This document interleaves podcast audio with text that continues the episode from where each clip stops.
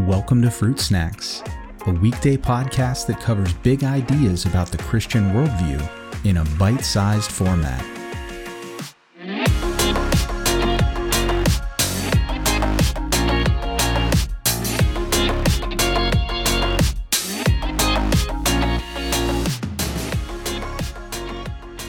Hey everyone, today we are looking at Psalm 6. Psalm 6 is a difficult psalm to read because you can just feel the anguish in the psalmist's voice as as he writes.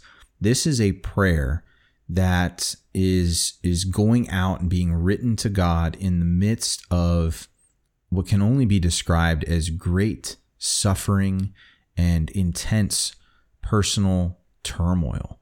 There is just so much emotion here. And I don't know if you happen to be going through or maybe have just gone through a period in your life where you have experienced some just intense personal suffering and turmoil.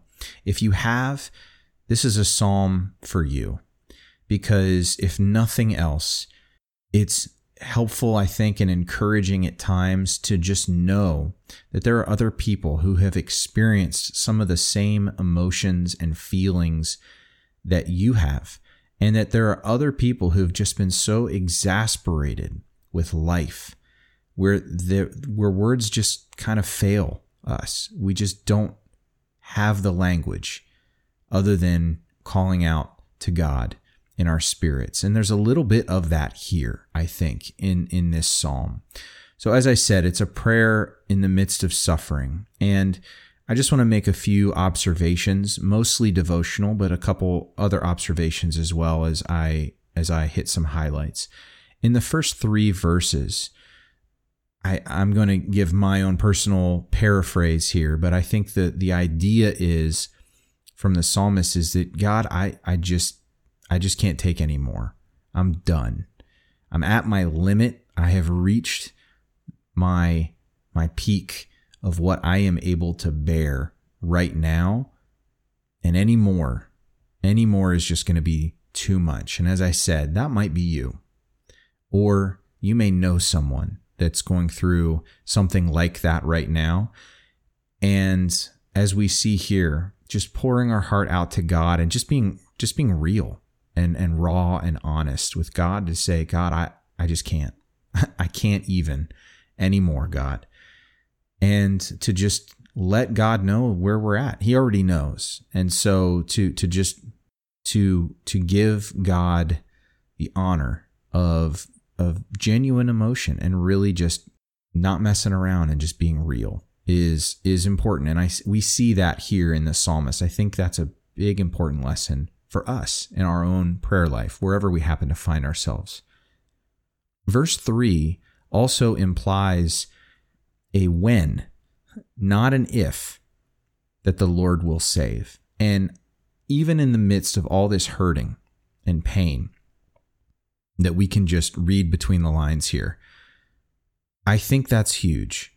If you read verse 3, you, you just get that very specific sense of expectation by the psalmist. The expectation is that God will deliver. The weariness and the anxiety, if you will, from the psalmist is not in whether or not God will deliver. It's in the waiting. It's the when, not the if. And again, I think a lot of us can identify with that, but it's important never to lose our hope and our resolve that God has promised to take care of us. He has promised to watch over us. He has promised that we are of more value to Him than the birds of the air, the grass of the field, and God takes care of those things. So we can trust Him when He says that He will, will do it, even if His timing is not our timing. And it's hard to rest in that in the midst of pain, but that is exactly what the psalmist is doing here. He goes on in verse 5 to describe Sheol. That uh, one of the reasons he wants God to deliver him is God, no one can praise you and bless you uh, in Sheol. And this idea of God, if you don't spare me here, I'll be dead. And if I'm dead, I can't give you glory. So for your own glory's sake, spare me, deliver me. And that's an interesting way to think about it. And I think in some ways the psalmist is pretty sly here, but I, I think that the feeling is genuine. It's just an interesting way to see how the mind of someone in a different culture and time like this worked, because that really was a legitimate way of, of processing and thinking about this. And I just want to make a comment that, that Sheol is something that we're going to cover, I think, more in depth in, in, down the line in future episodes when we get into a bigger topic about the ancient worldview and the way that they understood the world and what it was like, how it worked, so on and so forth. But Sheol was a very big part of that. Basically, the concept of Sheol or the underworld in uh, Greek thought, uh, it's Sheol in Hebrew thought, but is the, the place of the dead. It is the realm of the dead, the realm of the underworld, and it was thought to reside under the earth. So people lived on the earth's surface, and under the earth was this realm of the dead. And it was a place of e- eternal, uh, in some cultures, torment, but also just eternal unrest. But the idea was that it was a place of no return. Once you went there, there was no coming back. And so, from the psalmist's perspective, it's God, if you allow me to go here, I will never be again in a position to to praise you and bring you glory like I would be if you had delivered me and, and if I had been allowed to remain here above above Sheol. And so again, we see the the appeal to to God for his own glory's sake. And then verses 8 through 10, I just want to leave us with some encouragement because the psalmist arrives at the conclusion that we should too. And that is that no matter what, the Lord always hears.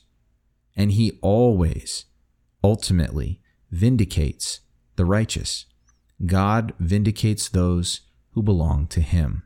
So no matter what you're going through, no matter what you may be facing or have just come out of, no matter what you may be about to enter into, take heart that the Lord always hears and that he always vindicates those who belong to him.